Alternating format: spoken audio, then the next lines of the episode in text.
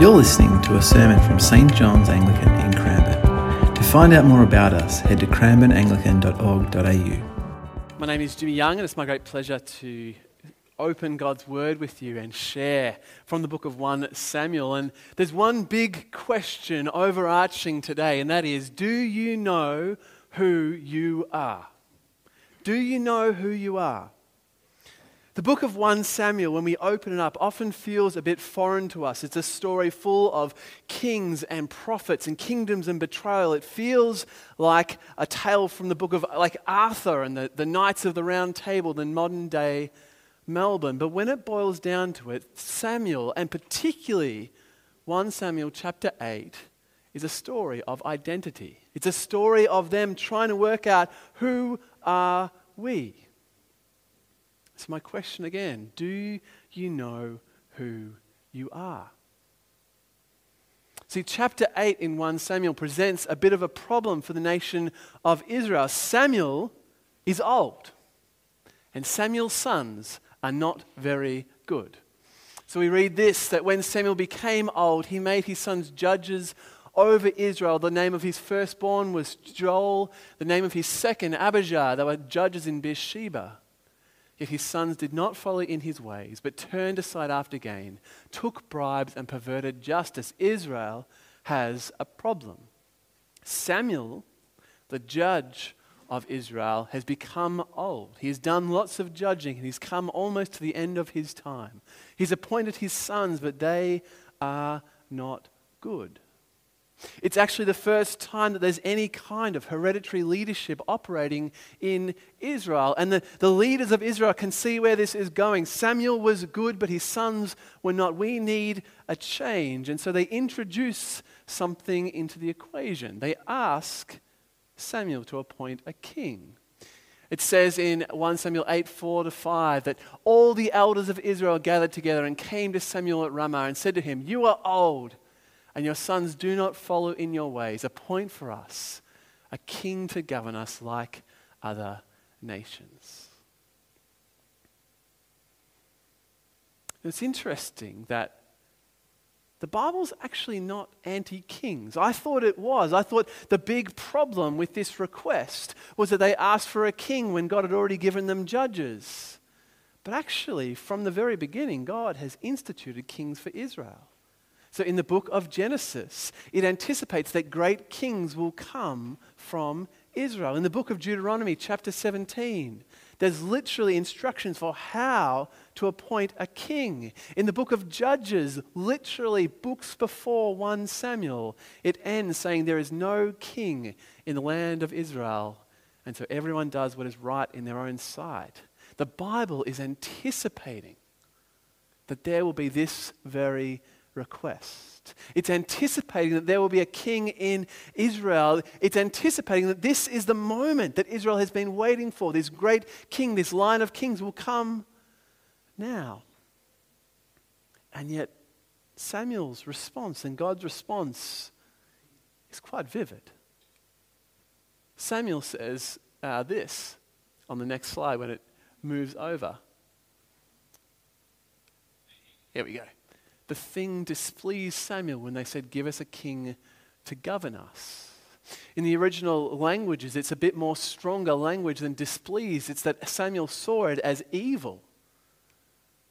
And the Lord said to Samuel, Listen to the voice of the people in all that they say, for they have not rejected you, but they have rejected me from being king over them. This is quite a vivid response. See, it's not the asking for a king that's the issue, it's the motivation behind the asking. See, they don't just want a king so that they would have good governance. They don't want a king just so that they could be well uh, looked after. They want a king like the other nations. Like the other nations. In fact, this line is repeated again in verse 20, which Sam read out in our kids' talk in far starker language, so that we might be like the other nations. Israel wants to be like everybody else. And that's why Samuel responds the way he does. That's why God responds the way he does. See, one of the most consistent refrains in the Old Testament, particularly in the book of Leviticus, as Israel is working out how to relate to this God who is holy, is that God tells them, Be holy as I am holy. Leviticus 11:45 I'm the Lord who brought you up from the land of Egypt to be your God you shall be holy for I am holy now, we have a quite a, a, narrow view of holiness. We tend to think that being holy is being pure or being morally right or being righteous. But it's far broader than that. Being holy means being distinct or set apart. Being holy means being different from those around you because the Lord is our God. Just as He is holy and set apart, we are to be like Him. And particularly for Israel, that meant to be distinct and set apart from all the other nations. They had a missionary identity, that they would be different than the nations so that they could reveal God to the nations. And now they want to be like everybody else. Now Israel wants to just be like every other nation around them. See, this isn't just a political restructuring, this is a rejection of their God given identity. This is Eden all over again. This is a breakup. This is Israel saying, We're going to do our own thing, God. Thank you for giving us an identity. We're going to work it out from here. We're going to forge our own path. We're going to work out who we are. We just need a little bit of space. Suddenly, it's quite a modern story.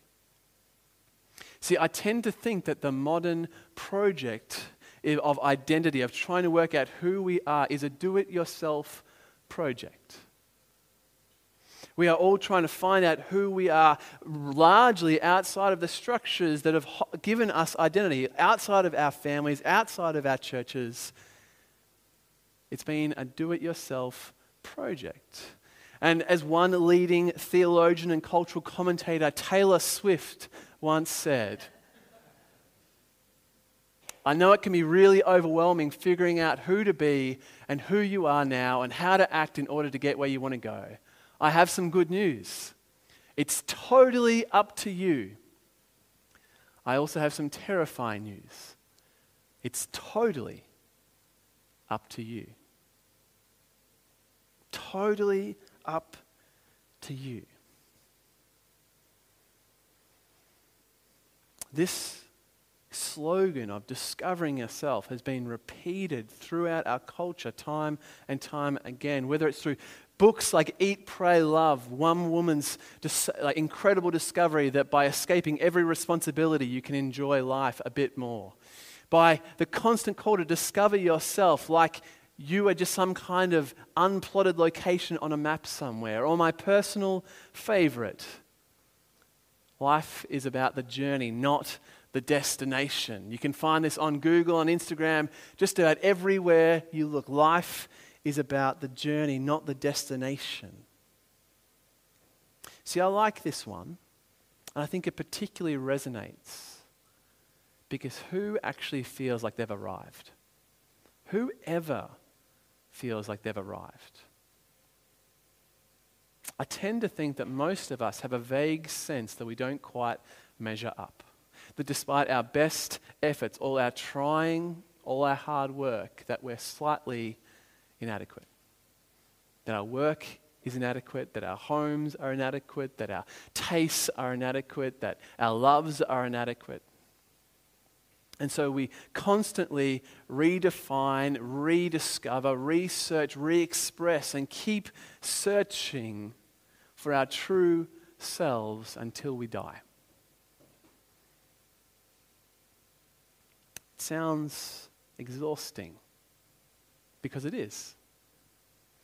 I think one of the reasons that so many of us are experiencing burnout in our modern culture is that we constantly have an identity that is up for grabs, constantly having to be re exerted, constantly having to be re examined.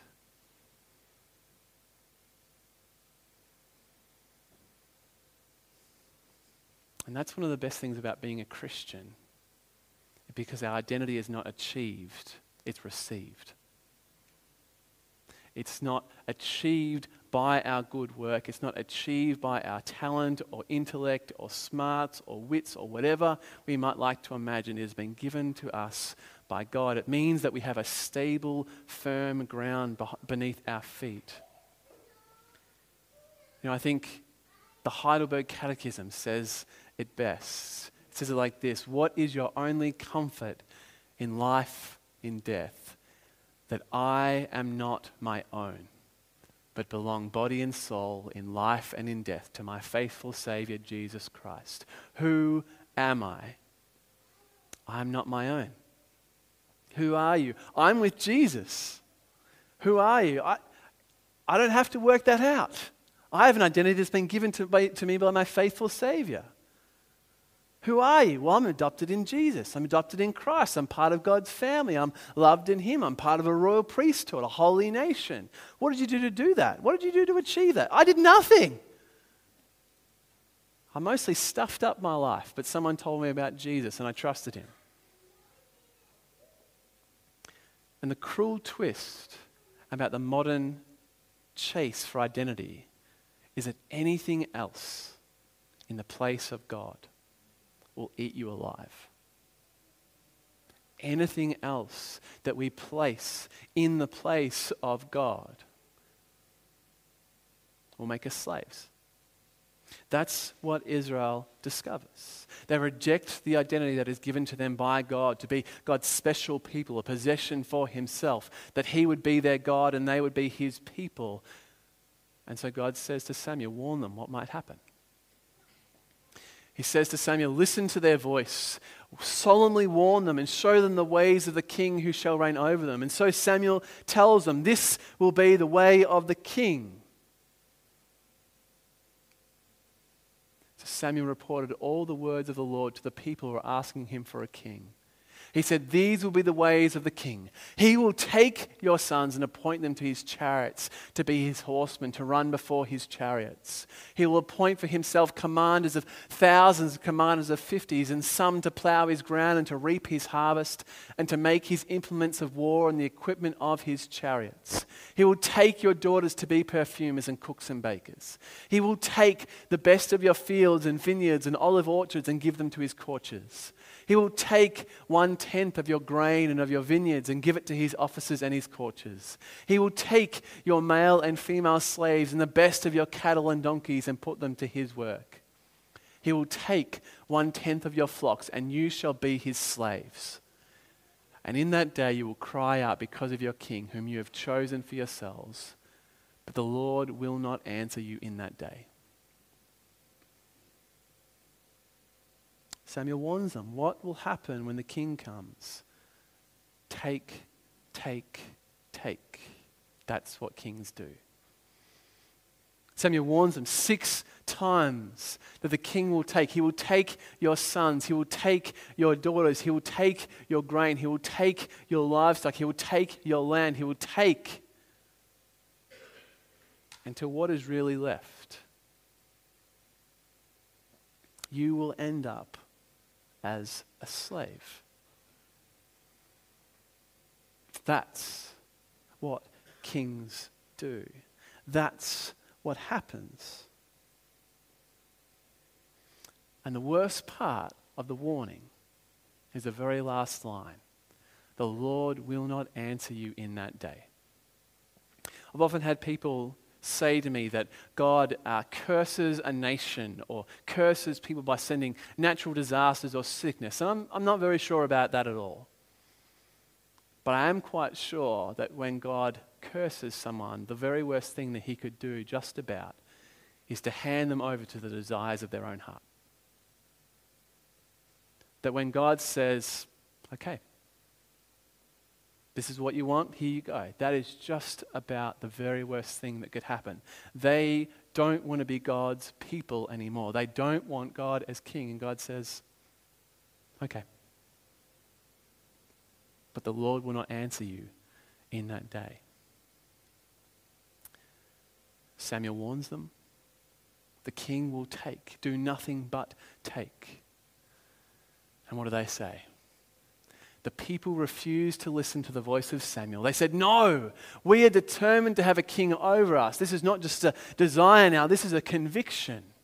So that we may be like the other nations, that our king may govern us and go out before us and fight our battles. Make no mistakes. This is an explicit rejection of God.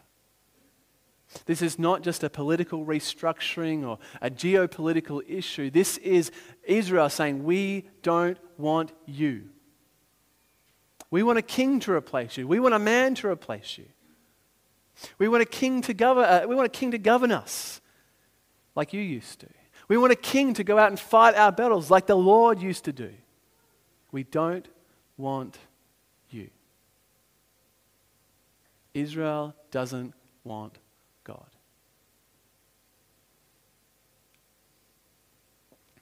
And what does they say? When Samuel heard the words of the people, he repeated them in the ears of the Lord. Let's see if we can get to the next slide.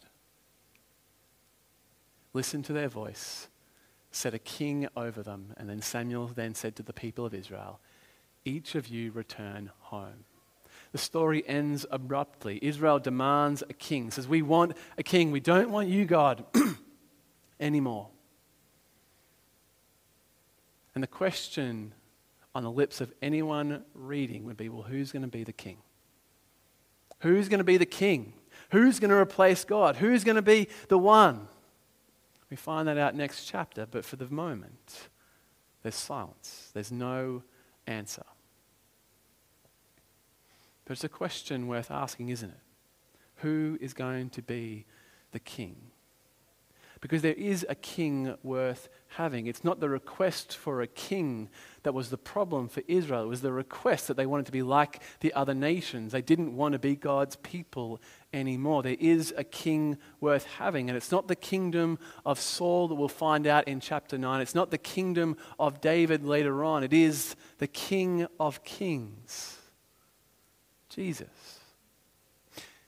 It's not surprising that when Samuel says all that kings do is take, that when Jesus announces himself as the Messiah, one of the things that he says, Whoever wishes to be great among you must be your servant, and whoever wishes to be first must be your slave. Just as the Son of Man came not to serve, but to serve and to give his life as a ransom for many. The king will take but the King of Kings will give his life. The King will split up families, but the King of Kings will adopt many into his family and make them brothers and sisters. The king will demand your very best, your grain, your land, your riches, but the king of kings will give you the very riches of heaven. The king will make you a slave but the King of Kings will set you free. And the real question for each of us in our hearts is who is your King? Is Jesus the King of Kings who gave his life as a ransom for many? Is he the King of your life? Or have you replaced him with something else?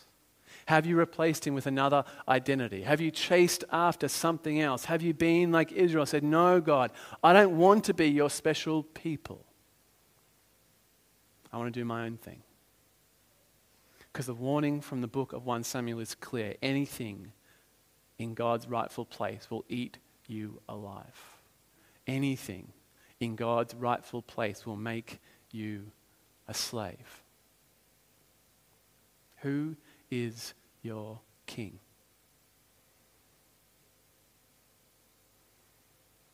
Now, as I was writing this, I had a very clear picture of three different groups and how this plays out. Particularly, I was thinking of our young people. I used to be young three years ago, so I know what it's like. This is right about the point in the sermon where you have tuned out we're 42 minutes into the service. So you're like, well, that's a, I've done a good effort. Tune back in for two minutes. I tend to think that the greatest battle for you is that everything around you is convincing you to work out who you are, to discover who you are, to, to branch out on your own, to break free. Every YouTuber, TikToker, Instagram influencer is telling you to discover yourself, but that it definitely can't be discovered in a place like here. In fact, here, in Jesus, will feel not only irrelevant, but an opposition to who you feel like you're truly becoming. But you are faced with the very same choice as Israel. Will I be God's people? Or will I choose a freedom that actually ends up being slavery? Be careful. Watch out every time you watch a reel or a TikTok or something on YouTube, what they are actually offering you. Because it looks like freedom, but it might very well be slavery. And then there are those among us who are not so young anymore, the formerly young. I understand. I, that's me. I now work six days a week.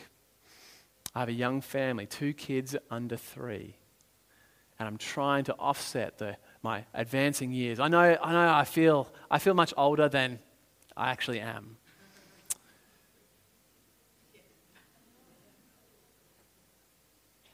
The greatest battle for me is to not believe the lie that I am defined by what I do.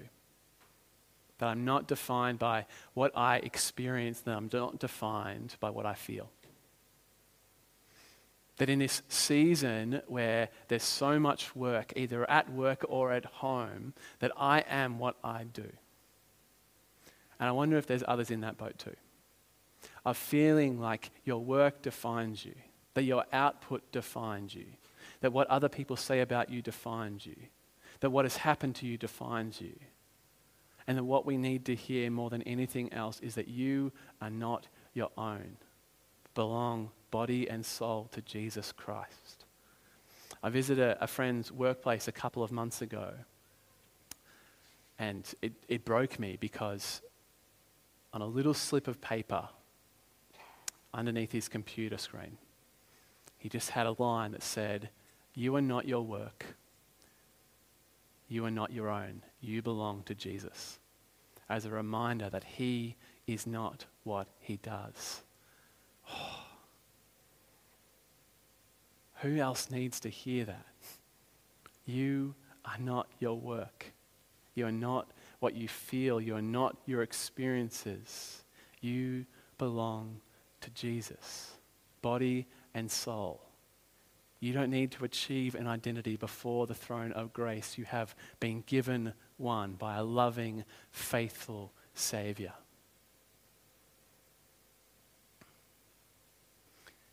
And then there are our faithful veterans. My experiences in churches ever since I became a Christian at the age of 13 is that the oldest among us and the youngest among us are routinely separated and divided. The oldies, they go to their traditional prayer book services. I always went to a young adult service growing up, so I never had much time with those who've been following Jesus for a significant portion of time. And what I've experienced and come to understand is that, that was to my great deficit as a Christian. I have missed out on something because we desperately need you to show us what it looks like to place your faith in Jesus and your identity in Him over the long haul. We need our faithful veterans, those who have been following Jesus over the many seasons, to remind us that we are not our own. You have the role in a church of being a Barnabas type figure. Barnabas means son of encouragement, to be an encouraging person in the lives of those around us who are in the thick of the battle of trying to work out who they are. Where you, you've, you've, you've moved past that and you can just remind them you belong to Jesus. You are not your own. You belong to Him. You have a faithful Savior. Let me tell you,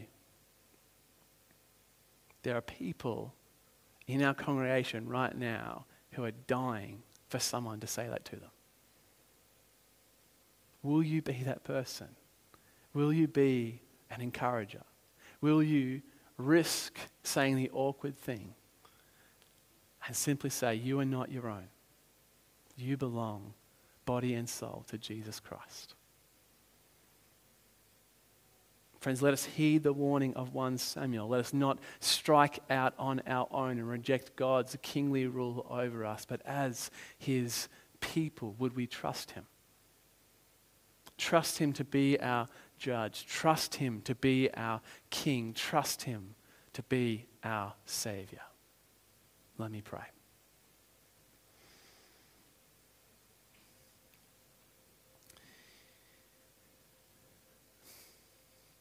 God, you are the King.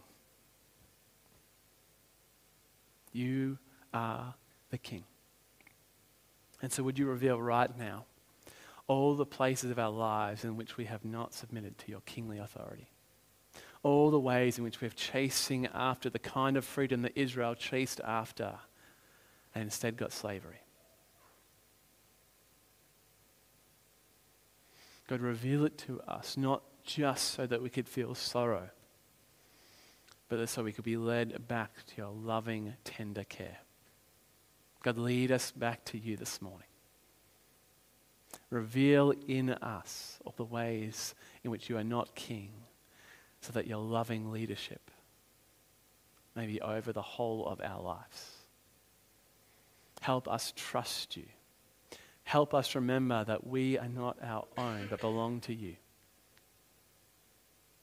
And let us be your people working this out together, encouraging each other, and placing our whole lives in your hands. We pray in Jesus' name. Amen.